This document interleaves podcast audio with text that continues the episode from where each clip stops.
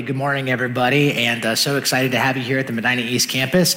Like Kevin mentioned, too, I just want to say, too, we are so excited and proud of Isaac and Camden getting baptized here today. So excited to see that uh, take place. And uh, I do just want to say that if you are a guest, if you're just joining us for the first time, or if you're catching us on live stream for the first time right now on the internet, we just want to say welcome. We're so glad that you're able to be with us. But if you are new, you're actually catching us. We're actually in the third part of a six week series that we've been calling Powerless to Change question mark Life Through the Spirit. And I do want to clear something up real quick. A lot of times when people watch that video or when they see the graphic, I've got this question over the past few weeks. People have said, Is that you in that graphic? Is that you in the. And so I just want to clear it up. That's not me. Okay, I don't know who it is, but he's real attractive, whoever it is. So. Uh, we'll just say that. But uh, but no. So we're in this series called Powerless to Change, and um, and if you are just joining us, um, we have been in this conversation for the past few weeks, and so let me just kind of recap for you as best as I can and as quickly as I can what it is that we've been we've been talking about. And so we actually made this statement in this series. Uh, the statement we said is this: We said that the real change that God really desires is really possible. And so in this series, we, have been saying this. We've been saying that the real change, the real transformation that God desires to see in our lives, in your life, in my life, we said that's actually a real possibility. It is, it, is very, it is really possible for us to change, for us to be transformed.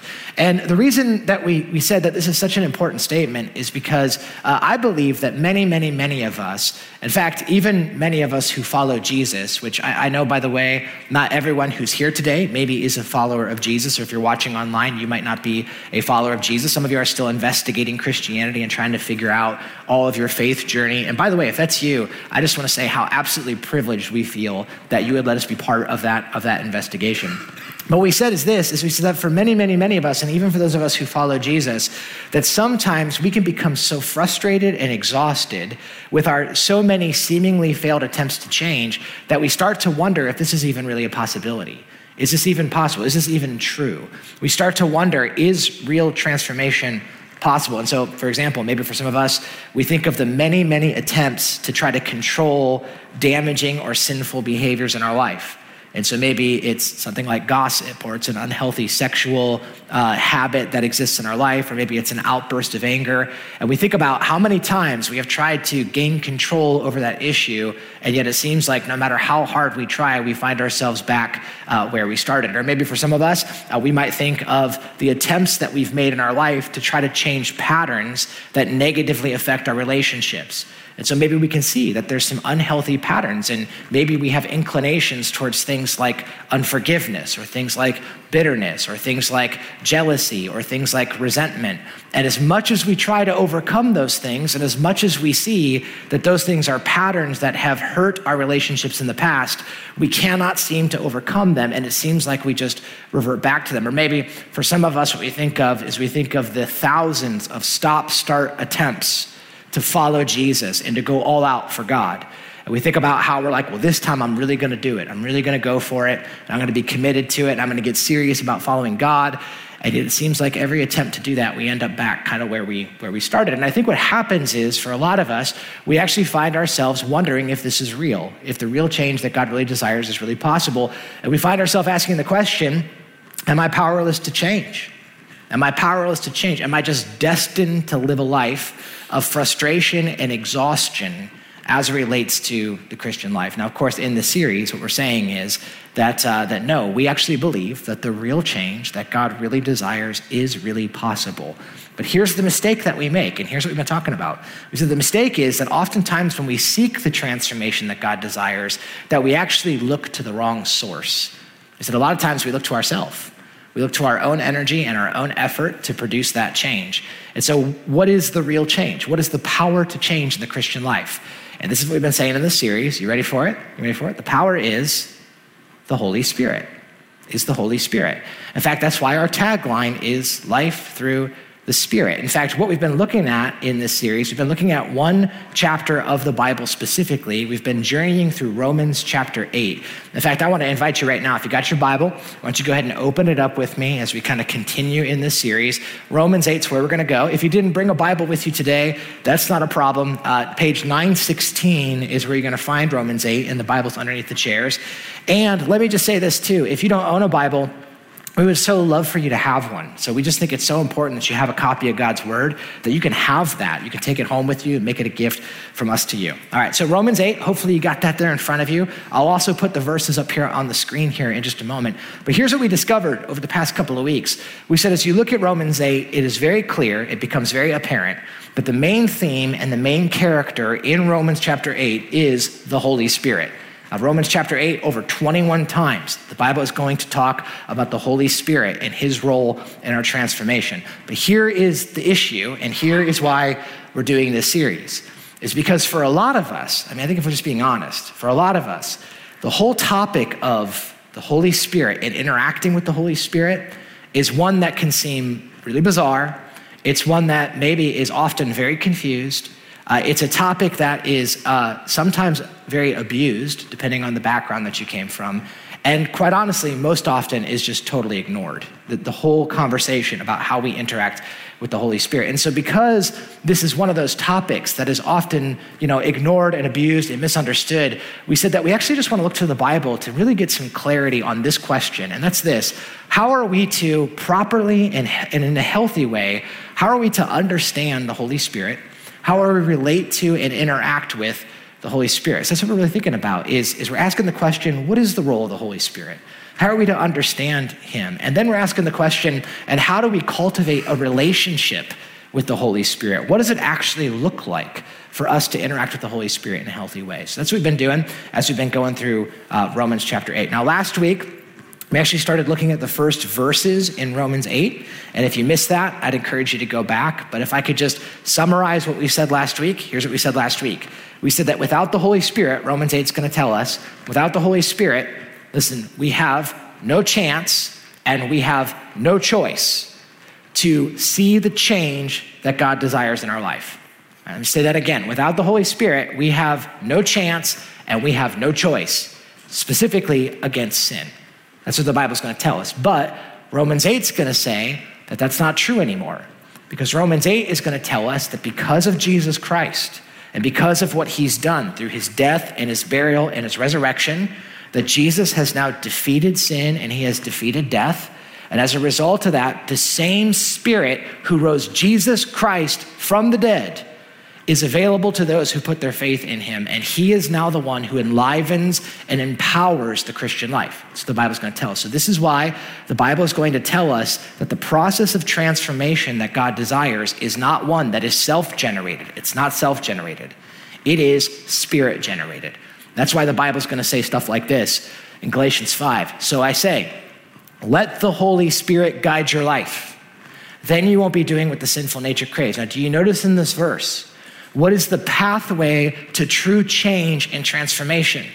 It is found in allowing the Holy Spirit to guide your life. So the Bible's going to say. So other verses are going to say that now, for those of us who follow Jesus, the way to transformation is that we need to be led by the Spirit, that we need to walk with the Spirit, that we need to keep in step with the Spirit, that we need to depend on the Spirit, that we need to let the Holy Spirit guide our lives. And so the process of transformation is now found in a right interaction and relationship with the Holy Spirit. In fact, right here in Romans, I want you just to glance down with me. If you look at verse 4, so we'll pick it up here in verse 4. At the end of verse 4, he says this He says that we, we do not live according to the flesh, but we live according to the Spirit. And so now we are to live not according to the flesh, but according to the Spirit. Okay, so here's the question what does that mean? And then, practically speaking, how do we even do that? If the Bible says that we need to let the Holy Spirit guide our life, and we need to walk by the Spirit, and we need to live by, what does that even mean?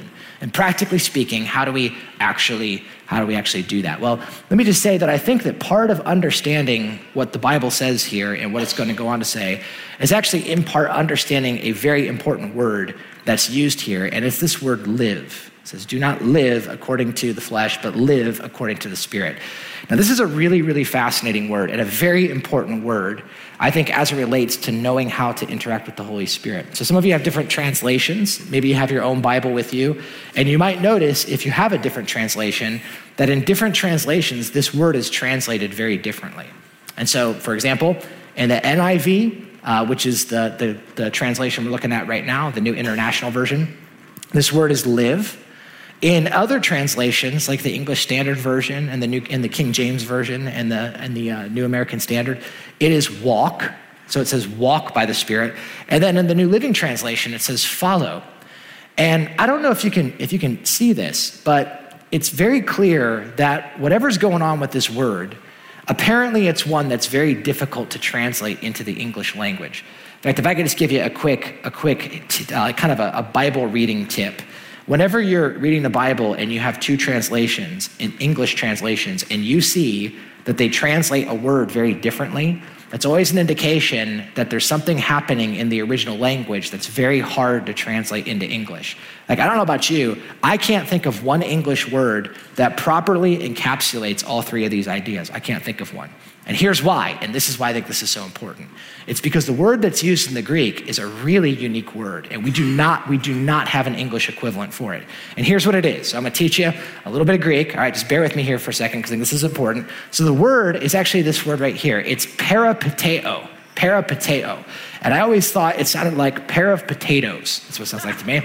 So I want you to turn to the person next to you. Go ahead and give it a shot. Say peripateo. Go ahead and try it out. Greek. Okay. It's peripateo. And why is this a unique word? Well, here's why it's unique. Because it's actually a it's actually two Greek words that are put together. It's almost like a compound word. And here's what it is. It comes from these two words. One is pateo, which means walk. So we all understand that, right? Walking is it communicates the idea of a journey. Um, it communicates the idea of a step by step, moment by moment interactive relationship with another. That's being that is definitely part of what it means to interact with the Holy Spirit. But there's another word, and it's a really interesting one. It's this word peri, and it means comprehensively around. That's what it means. And so, if you've ever heard the word perimeter, that's actually where the same root comes from. It's the same idea of being comprehensively around. So, at first glance, this is a little confusing. So, you might be like, well, what is this telling us then about the way we're supposed to interact with the Holy Spirit? Are we supposed to walk circles around the Holy Spirit. Is that what the, the Bible is saying here?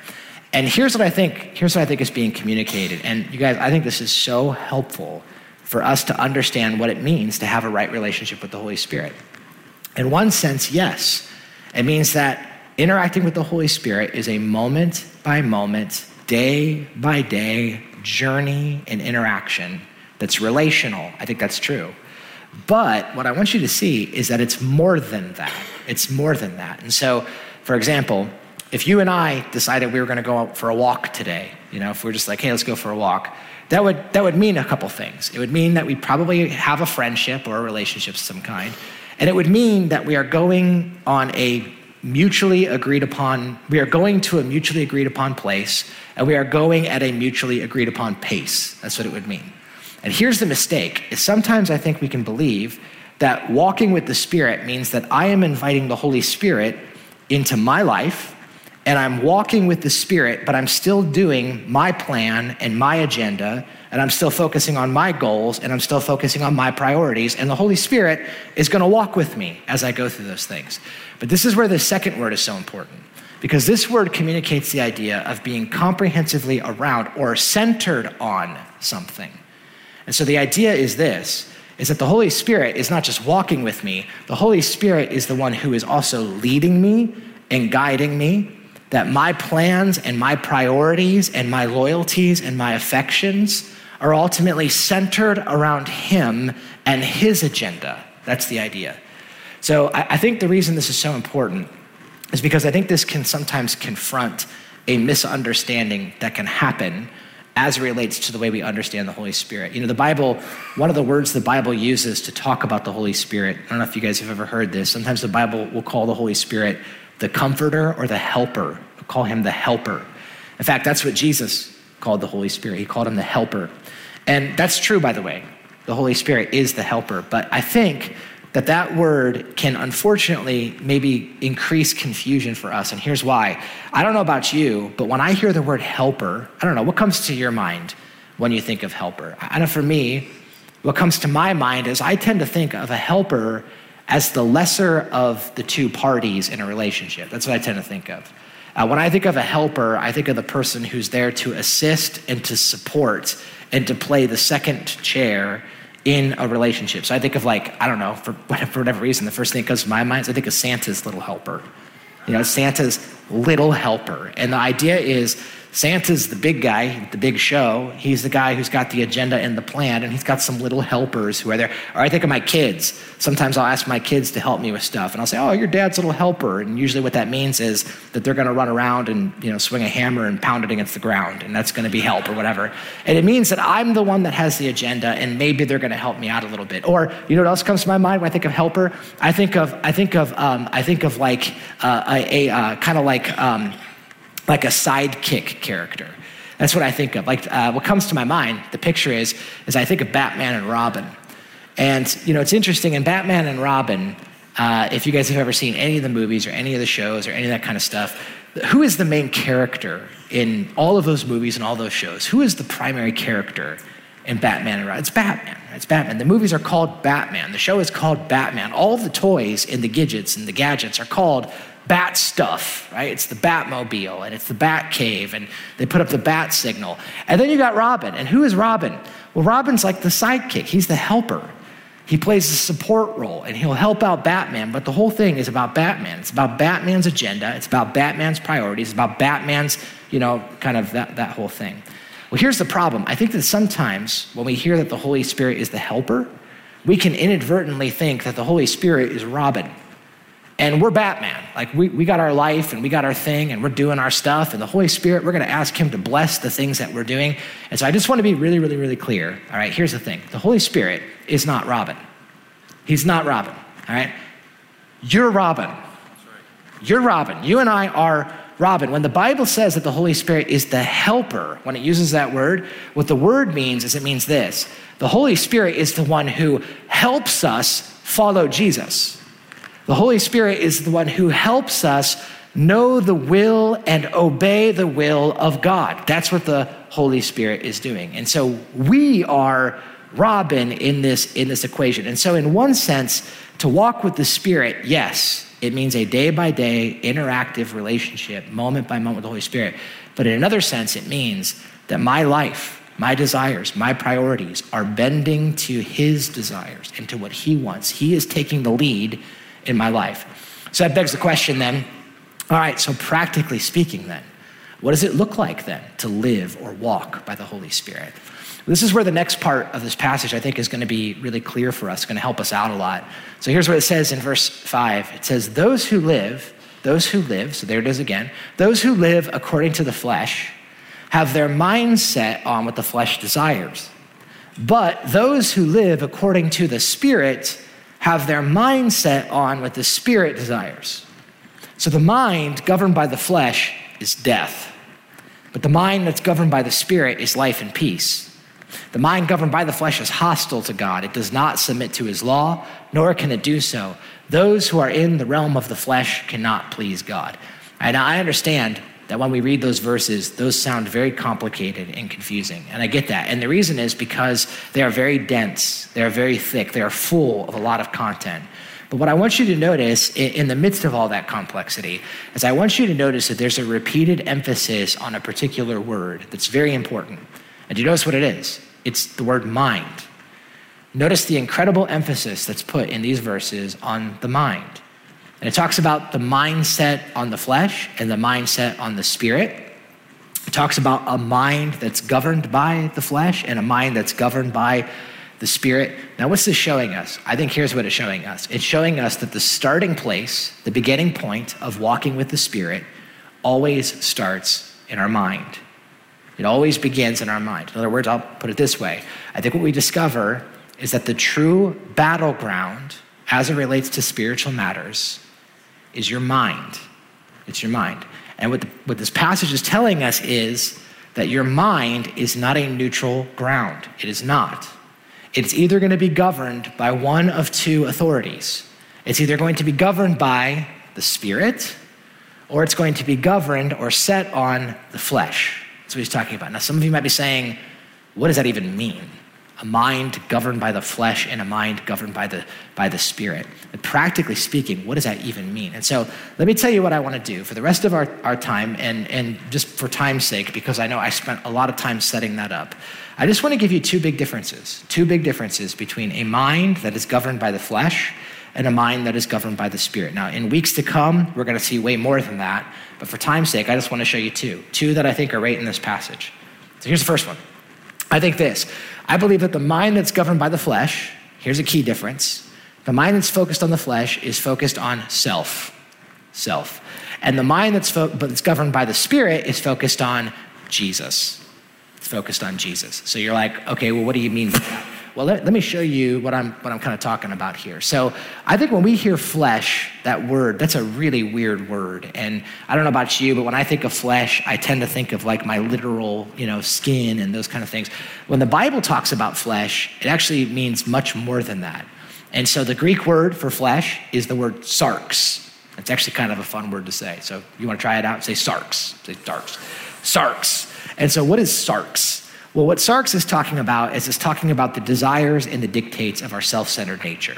That's what it's talking about. And so our flesh, in many ways, is it's our fleshly, almost animalistic, instinctual desires that we have inside of us. The Bible's going to call that the flesh. I heard one Bible teacher say it this way. I thought this was helpful. They said, if you want to know what the flesh is, they said, all you have to do is take the word flesh, drop the H, and then put it backwards. And that's what it is. Flesh is just self. It is a mind that is governed by and is preoccupied with self. That's what the flesh is.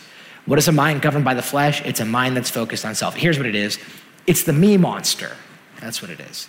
It's me, me, me, I, I, I. It's what I want. It's my desires. It's my plans, my goals, my impulses, my security, my stuff, my investments, what I want to do today, my thing, my feelings, my time, my rights, me, my, me first. That, that's, that's what the flesh is. Flesh is all about, it's all centered on me. And the interesting thing is, this fleshly impulse, this fleshly mindset, can show up in a multitude of ways. It really can. Uh, one of the ways that this can show up is through uh, just prideful arrogance. And it's this it's I'm the best, I'm the most important, my needs are the, are the most important, me first. It can show up that way. Another way it can show up, though, maybe a little bit more unsuspecting, is sometimes it can show up in self effacing insecurity. I'm the worst. I deserve nothing. I'm a terrible person. I don't deserve anything. And that, that sounds like prideful arrogance and insecurity. They sound like two very, very different mindsets, but they actually have one thing in common. They have one common denominator. They are both, they are both preoccupied with self preoccupied with me and how I feel and who I am. I'll tell you what's interesting is this fleshly mindset can actually show up in very subtle ways. Sometimes it shows up in Christianity, it shows up in religion. And the way so so Christianity becomes about what I do or what I don't do or how good I am at doing it or how much I'm terrible at doing it and it becomes all of that. But what is the listen, what is the Holy Spirit preoccupied with? The flesh is preoccupied with self. What is the Holy Spirit preoccupied with? Well, the Bible is going to show us that the Holy Spirit is preoccupied with Jesus. The Holy Spirit, and let me, let me clarify, this isn't to say that the, that the Holy Spirit doesn't care about you and that if you even have one selfish thought or if you think about yourself, like if you're like, I'm hungry, oh, I'm thinking about myself, oh, I'm a terrible person. That's not, that's not it. Not that, not that. Turn to someone next to you, say, not that. It's not that. But what is it? Here's what it is the Holy Spirit is always focused on Jesus. He's always trying to draw our mind on attention to Jesus, to what Jesus has done, not to what we have done, to what Jesus, to our position that is now available to us in Jesus. In fact, can I just give you, I'm going to show you a crazy example of this. In Romans 8, uh, and I'm just going to show you some verses, and they're all just right out of Rome. And I'm just looking at one chapter, just Romans 8. Let me just show you a few examples of what we see in Romans 8. So you see the Holy Spirit, but what else do you see? What is the Holy Spirit drawing our attention to? How about this? Verse 1 Therefore, there is now no condemnation for those who are in Christ Jesus. You see that? There's no condemnation, not because of anything that you did, but because of Jesus. Because of Jesus. He's shining the lights on. How about this one? For what the law was powerless to do because it was weakened by the flesh. Look at this. God did, not you. You didn't do it. God did it. And how did He do it? He sent His own Son. He sent His own Son. Again, Jesus. It's about Jesus. But if, look at this, if Christ is in you, then even though your body is subject to death because of sin, the Spirit gives life. Why does the Spirit give life? Because of you, because of Christ, because of Jesus. You see, you see what he's doing? He's shining the lights on Christ. Show you more. Verse 28. And we know that in all things, God works, not you. God works for the good of those who love him, who are called according to his purpose. Verse 29 For those God foreknew, he also predestined to be conformed into the image of who? of his son. Once again, it's, it's Jesus. What then shall we say in response to things? If God is for us, who can be against us? He who didn't spare his own son, it's on Jesus. How much will he not also, along with him, graciously give us all things? Verse 34 Who then is the one who condemns? No one. Christ Jesus, who died, more than that, who was raised to life, is interceding for us. That's what The Bible's going to say. It's about what Jesus is doing. And all these things are more than conquerors. Why? Because of what you did? No, because of Jesus and what he has done. Verse 38 I'm convinced that there's nothing in all creation that can separate us from the love that is found in Christ Jesus. And listen, I'm just telling you, I'm just giving you a sampling. And this is only in Romans 8. What is the Spirit doing? Here's what the Spirit does He is always testifying, and He is always reminding us of what Jesus Christ has done. And he's always trying to draw us back to that place so that we can focus on him. This is actually what Jesus says. Let, let me show you what Jesus says about the Spirit. This is in John 16. It says, But when he, the Holy Spirit, the Spirit of truth, comes, he will guide you into the truth, and he won't speak on his own. He'll speak only what he hears, and he'll tell you what's yet to come. Now, look at this. Jesus says about the Holy Spirit, he, will glorify me. He's going to glorify me because it's from me that he's going to receive what he makes known to you. So the Bible says the Holy Spirit is just glorifying Jesus. He's just pointing to Jesus and what Jesus has done. Now, I understand that even as I'm saying that, for some of you, that sounds very vague. It sounds very vague. So let me see if I can just give you a personal example of how I believe the Holy Spirit works in this way. All right, I could give you a lot, but I'll just give you one. And this is actually something that happened years ago in my life, and uh, chances are good if you've been part of the Medina campus. You've probably heard me talk about this before. But years ago, years ago, years ago, I, I was uh, in a circumstance where there was a person who was, who was somewhat close to me who I felt, just for the circumstances of what had happened, I felt very betrayed by. I felt hurt and betrayed. I felt like I was, in the circumstance we were in, I was treated unfairly and I was treated unjustly. And just, I'll just be honest, I felt, I felt very betrayed. And um, now I understand that was from my vantage point. There's always two sides to a story, and I'm an imperfect person, so I'm sure that I was contributing to this thing. But I'll just be honest with you, from my vantage point, I, I was like, I feel like I'm, I feel like I'm being wronged, and I feel like I'm, I'm being betrayed in this situation. And so I'm a, I'm a follower of Jesus, and so I knew as a follower of Christ that God does not want me to hold on to unforgiveness and bitterness. He does not want me to be a resentful person. And so I knew, I was like, I need to forgive this person. I need to forgive in this situation. And so I, I, prayed about it and I was like, I need to, I need to forgive them. I would pray about it. But I just be honest, my mind just kept going back to just this place of bitterness. And I'd be like, I don't want to be bitter, but I just keep, and I kept thinking about what I, I would replay is I kept thinking about how right I was and how wrong they were and how how how unfair it was to me. And and all I was thinking about was me me me. And I I need to forgive them but I'm so bitter and I can't. And as I was going through this whole thing I remember this this one day um, and this thought crossed my mind. This thought came across my mind. It's maybe one of the most liberating thoughts I've ever had. And this was it I thought about Jesus which is not surprising but I actually thought specifically about something that happened in John 13 in the Bible. And it just came to my mind, and I was just thinking about John 13. Now, if you're not familiar with it, there's actually an incredible passage in John 13 where it tells us about Jesus' final moments with his disciples before he went to the cross. So, the night before Jesus faced his darkest hour and he went to the cross, The Bible says that the evening before, man, how awesome is Jesus? How awesome is he? The night before his darkest hour, what's he thinking about? He's thinking about his disciples, and he's thinking about them. And he decides he's going to set an example for them. And the Bible says that he goes around and he washes all of their feet. Now, if you're not familiar with foot washing, foot washing is actually a symbol. It symbolizes, uh, in part, it symbolizes the forgiveness of sins.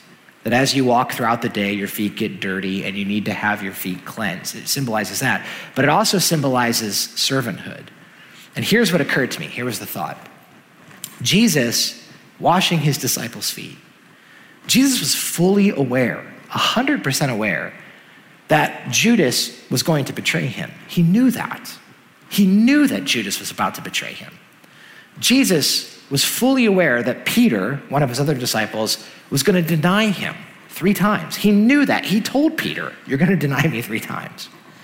Jesus was fully aware that most of his disciples were going to totally abandon him in his darkest hour, in his most in his hour of deepest need. He knew that they were going to leave him. And yet, the Bible tells us that knowing that, he still got down and he washed their feet. He still did it. And this is what, what came across my mind is re- I realized not only did Jesus wash the feet of the people who betrayed him, but here's what hit me. Jesus has done that for me too. He's done that for me. Because in my actions and in my life, I have turned from Jesus. I have denied him in my attitudes, in my behaviors. And how does he treat me? And he serves me, and he loves me, and he forgives me. And I'll just be honest with you, when that thought occurred to me, I found a new power and a new capacity to love and forgive that I do not possess on my own. Now, I'm not saying that I didn't struggle after that, I still did, but there was a notable, definitive shift that happened in my mindset. And that shift worked its way out into my behavior. Now, listen, I believe, I am convinced that what happened in that moment was the Holy Spirit moving. I think that's what the Holy Spirit does. The Holy Spirit shines the lights bright on Jesus and draws our attention to Him. And I love the way um, one commentary puts it called Romans for You.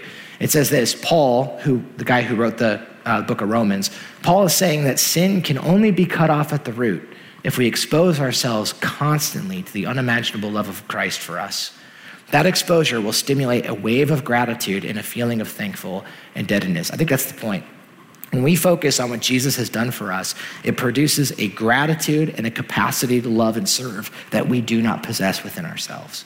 So the Spirit is always shining the lights on Jesus. He will glorify Jesus. This is kind of a silly analogy, but whenever I think of the Holy Spirit in his role, do you know what I you know who I tend to think of? I actually think of the, um, the people who work back here in the sound booth. They actually come to my mind. I don't know if you've ever been compared to the Holy Spirit, but you're the people. So a lot of you don't even know their name. They sit back in the dark recesses of our, of our, of our campus. But back there, I think we have Alexis and we have Bob and we have Joseph.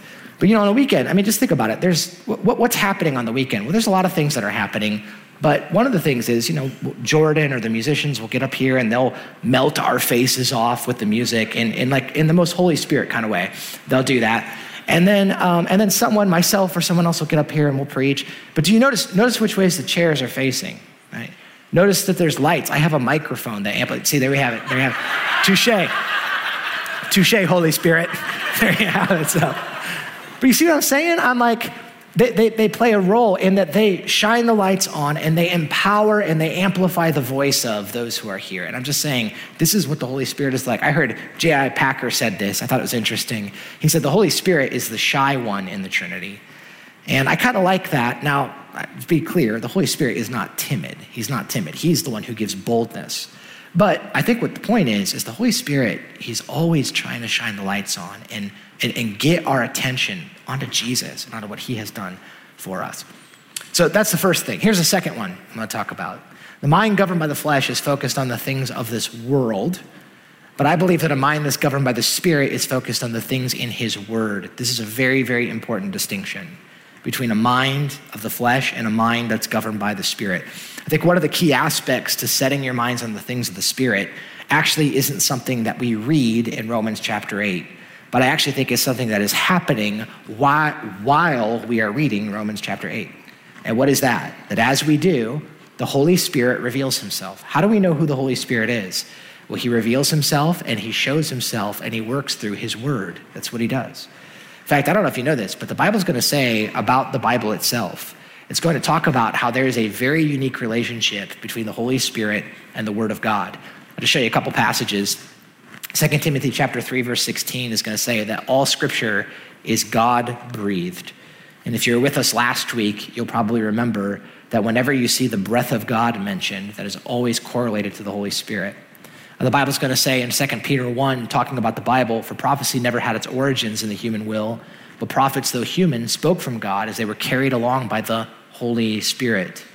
Or Ephesians chapter 6, it's going to say the sword, it's going to call the word of God the sword of the Spirit. That is to say, that the Bible is like a tool in God's hands, in the Spirit's hands, both to combat certain thoughts in our mind, but also to convict and pierce our own hearts, is how the Bible is going to describe the word. And so I believe that a mind that is governed by the Spirit is one that is centered on his word and what his word says. Now, you compare that, you compare that to a mind that is set on the flesh. And a mind that's set on the flesh, I believe, is focused on the things of this world, things of this world. Very different. Uh, it's actually interesting when you read the Bible it's going to make a correlation between the flesh and the world. And I'll just show you in one place, it would be like in 1 John 2. It says, Do not love the world or anything in the world. If anyone loves the world, the love of the Father is not in them. For everything in the world, now notice this, the lust of the flesh and the, and the lust of the eyes and the pride of life comes not from the Father, but from the world. And so when the Bible talks about the world, it's not just talking about the globe. What it's actually talking about is it's talking about the systems and the ethics and the values of the world. And so when we talk about this idea, when we say that the mind governed by the flesh is focused on the things of this world, what are we talking about? Well, I think here's the issue. I think the issue is this Where does your mind dwell the most? What, what kind of things do you dwell on and do you linger on? Where do you intentionally and purposefully set your mind the most? Or maybe here's another way to ask it. When you wake up in the morning, what is the first place, where is the first place you direct your mind? Where is it? For some of you, the first thing you do when you wake up, you check ESPN, right? You just go right to see what happened and look at the scores. Maybe for some of you, the first place you go when you wake up is you go to your, your news network, whichever one that might be. But you click on that, and that's, that's the first place you direct and you set your mind, is right on that source. Maybe for some of you, the first place that you go is you go right to the stock market, and you want to see how that's all going. Or maybe for you, the first place that you set your mind is on social media. And so you check Snapchat, you check Facebook, whatever it's going to be, you're going to check in on that, and you're going to place and direct and set your mind on those places first. Here's a question Where's the last place you set your mind before you go to bed? What's the last thing you do before you click off the light? What's the last thing you're looking at when you're on your phone? Now, I want you to hear me very clearly. I am not anti entertainment. I am not anti news. I am not anti social media, not by a long shot. I think that some of those things are actually very, very, very helpful. But here's the reality, and I think we have to know this. If we dwell in those places and we dabble in the Word of God, we cannot expect that there's going to be a real transformation that happens in our lives. We just can't. It's going to impact us. And a lot of times, those news sources and those social media feeds and the entertainment, what they do is they actually enforce a value system that oftentimes is entirely antithetical to that of the Spirit and it affects us, and it does. Psychologists point this out. I mean, I'll just show you a couple things I thought were interesting. There's a recent study that was done by the National Library of Medicine. They found that people showed an increase in both anxious and depressive moods after only 14 minutes of interacting with the news. And when I read that, I thought, well, yeah, it's like only after two minutes for me, I feel that way. Um, these negative stories also provoke worries about your own personal life, even if they aren't directly related to the content of the news story. And so psychologists are saying, yeah, this, this has an effect on you. It does. I think we all know about social media. Uh, a Lancet study published in 2018 found that people who check Facebook late at night were more likely to feel depressed and unhappy. And of course, a recent study published in the Journal of Social and Clinical Psychology found that the less time people spent on social media, the less symptoms of depressive and loneliness that they felt. Now, here's what I'm saying I'm not saying we should just put our heads in the sand and just not pay attention to what's happening in the world. That's not what I'm saying at all. But what I am saying is this the Bible says that the mind that is governed by the flesh is death. And we talked about this last week. When the Bible says death, it's not always talking about just physical death. It's talking about spiritual death, relational death, emotional death. It's talking about a lack of vitality that God desires for your life. And I believe that all this is doing is it's just revealing to us what God's timeless word has been telling us all along. Where we put our mindset really, really, really matters. It really matters. And so the mind governed by the flesh is focused on the things of this world. The mind governed by the Spirit is focused on the things in His Word. That's it. It's focused on the things in His Word. I think it's absolutely impossible for you and I to walk by the Holy Spirit without a growing and increasing knowledge and love for the things of God's Word. I don't think it's possible. I don't think it's possible. And that's why everything we do here is centered around the Word of God. Our life groups are centered around the Word of God. The studies are centered around the Word of God. We want to memorize Scripture. We want to do that. Why? Why? Is it because we just want to be Bible nerds who just walk around going, we know a lot about the Bible? Is that why? No, it's because we want to know and follow and walk with the Holy Spirit. That's why. That's why. You know, I've, um, I've used this, this analogy. It's an imperfect analogy, but I've used this before. You know, it's really fascinating when you look at the words the Bible talks about to explain how the Holy Spirit guides and leads us. It's very fascinating. The activities of the Spirit, sometimes the Bible says that the Spirit groans, sometimes the Bible says that the Spirit grieves. The Bible says sometimes the Spirit rejoices. Now, did you ever think about, and there's other words I could put up here, but did you ever think about these words? These are really interesting words to describe the activity of the Holy Spirit in a person's life. These are directing, course correcting or course affirming emotions. So here's, here's, a, here's an, a, a kind of a way to think about it. Let's say that after service, you were like, hey, you want to get lunch? And I was like, sure. And we got in your car. And when we got in your car, you said, where do you want to go? I said, it's up to you. And then you said, well, you know what? Let's go to White Castle. Now, if you said, I don't even know if those things are still real. If you said that to me, though, do you know what I would do? You would hear a audible groan come out. I would go, oh. You'd say White Castle, and I'd go, oh. And then what, what, would happen? You would probably, my guess is, that would probably affect your decision. If I go, oh, oh, you don't want to go there? You'd be like, well, would you rather go to like, I don't know, Chipotle or, you know, Five Guys? And then you would hear me go, you'd hear me go, ha ha. Um, yeah, I'd rejoice about that. I don't know why I would make, I probably wouldn't make noises like that, but you get what I'm saying. I think here's what the Bible says. When you become a follower, when you commit your life to Jesus Christ, there's this new reality that's at work within you. And all of a sudden, you are going to feel these course correcting or course affirming emotions inside of you that weren't there before. And so you're going to go to a party that you used to go to beforehand, and the moment you walk in and you see what's going on and you feel the temptation around you, something inside of you is going, mm, mm, mm, mm, not here. And what is that? That's the Holy Spirit. He's grieving inside of you, He's groaning inside of you.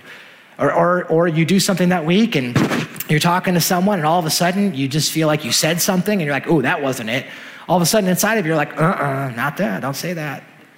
Or you do something or you say something, and you like you, maybe you go to life group or you get connected to something, and all of a sudden you feel the spirit going, yeah, yes, that's good, that's good. Now, here, here's what I believe, okay, and this is what I'm convinced of. I was thinking about this, and I, I apologize because I'm going to use another analogy using my children. And I'm sorry about that, but right now in my life, I don't really have a whole lot of hobbies, and my only source of sermon illustrations is my kids. But I was thinking about this. My youngest son is, is, is three. His name is Louis. Louis Lavigny. Not a name. Sounds like it should be like holding a cigar and a glass of scotch or something. But Louis. So Louis is three now, but when he was a baby, when he was a little baby, he did these things. He did all these things. He would groan, he'd grunt, he would grieve, he would cry, and he would rejoice. He would smile and he would laugh. But I remember this. I remember when he was a baby, my wife and I were often, oftentimes wondering why. Why is he doing that? So he would cry and we would be left guessing. And we'd have to troubleshoot the baby. Some of you guys are in this phase right now. So you'd be like, what's the matter? Is he hungry? And then you try to feed the baby. And then, no, that's not it. maybe he's dirty. Does he need to be changed? And you check on that. And no, that's not it. Something must be hurting him. And I remember having this thought with all of my kids, but I remember thinking, I wish he could just tell me. I wish he could just tell me. Well, now he's three and he has words and he can tell me. And so now when he whines, I can, and sometimes I wish he didn't, sometimes when he whines, I can say, What's the matter? And he can say, he can say, I'm thirsty. And I can say, Oh, that's very helpful. And then I can even specify, What would you like to drink? Would you like milk? Would you like water? And he can say, I want milk, and I can give him milk. Now, listen, it's an imperfect analogy, but here's what I believe I believe that when you begin to know and memorize and familiarize yourself with the Word of God, what you are doing is you are giving the Holy Spirit words. You're giving him a voice. And now, not just will he grieve in you, but you will know why he is grieving in you. Now, when you said that thing that you feel like the Holy Spirit is saying you shouldn't have said that, now he's going to say, well, the reason is because of James 120. Human anger does not produce the righteousness that God desires. The Spirit of God loves the Word of God and will use the Word of God. The Word of God gives him a voice in our lives. You know, I, sometimes people will ask me, how does the Holy Spirit work and lead us? Does the Holy Spirit give us spontaneous promptings, unbidden thoughts? Like you're driving on the road and all of a sudden you're like, turn left. You're like, is that the Spirit? No, I'm going to turn left. You know, is that, is that how the, you're at the store and you're like, I need to get milk. Oh, okay, okay, the Spirit says get milk. Is that how the Holy Spirit works? Through these spontaneous, unbidden thoughts. And can I tell you what I believe about that? I think He does. I think the Holy Spirit will prompt you at certain times. Hey, pray for that person, call that person, encourage, for, ask for, go, go say you're sorry to that person. I think the Holy Spirit will do that. But can I tell you this? I don't think every unbidden thought is the Holy Spirit. Sometimes it's White Castle from the night before. But listen, the Holy Spirit will never contradict the Word of God, ever. Ever. He is always consistent with it. And so, one of the greatest things we can do is get to know His Word. I'm going to draw the line there and ask the band to come up. And as they do, here's where we'll end for today. Um, here, here's the bottom line when we set our mind on the things of the Spirit, the Bible says that as we do that, He will produce fruit in our life When we set our mind on the thing, we allow ourselves to be governed by the Holy Spirit, when we walk with the Holy Spirit, that is going to produce transformation in our life. I actually really love the way Galatians says it. Galatians 5 says, The acts of the flesh are obvious. And then it goes on and it lists a bunch of very self centered, impulsive things. But then it says something interesting. It says, But the fruit of the Spirit is love, joy, peace, patience, kindness, goodness, faithfulness, gentleness, and self control. I want you to notice something. The Bible is going to say the acts of the flesh, but it doesn't say the acts of the Spirit. It says the fruit, the fruit of the Spirit. I think that's very important because I want you to think about this with me for a minute. If you like, say you like apples, if I asked you, how long would it take for you to grow an apple off of your arm? If I asked you that question, what would your answer be? The answer would be, that's a really dumb question. And why is that? It's because an apple is not a work, it's a fruit. And so if you want the fruit, you have to go to the source of where the fruit is. You have to go to the tree. If I asked you the question, how long is it going to take for you to love your enemy? How hard do you have to work to experience joy and peace in the trial that you're, whatever trial it is you're facing? How much effort are you going to have to exert to grow that kind of joy and peace out of your life? If I was to ask you the question, how would you be able to, how long is it going to take for you to have gentleness and self control in the face of hostility? Here's the answer that's a dumb question. Because those things aren't works, they're fruit. They're fruit.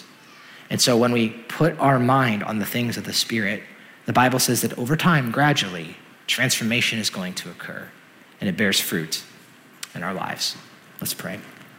Well, Jesus, thank you for your word to us, and thank you for the Spirit who gives life. And I pray that even right now in these moments, God, that you would reveal to our hearts and our minds what are some what are ways that even this week, practically, that we could take one small step, one small step to increase our focus on your word and decrease our focus on the world. Would you show that to us right now? Just show that to us. Lord, I ask you that maybe you would even in these moments, in our minds, Lord, would you, could you help us see what is something we could do purposefully this week to direct our attention to you, Jesus? And so as we worship and we sing and we celebrate with what you're doing in our lives and the lives of those who are getting baptized, I pray that we'd sing to you and we'd rely on you and we rejoice with you. We pray these things in Jesus' name. Amen.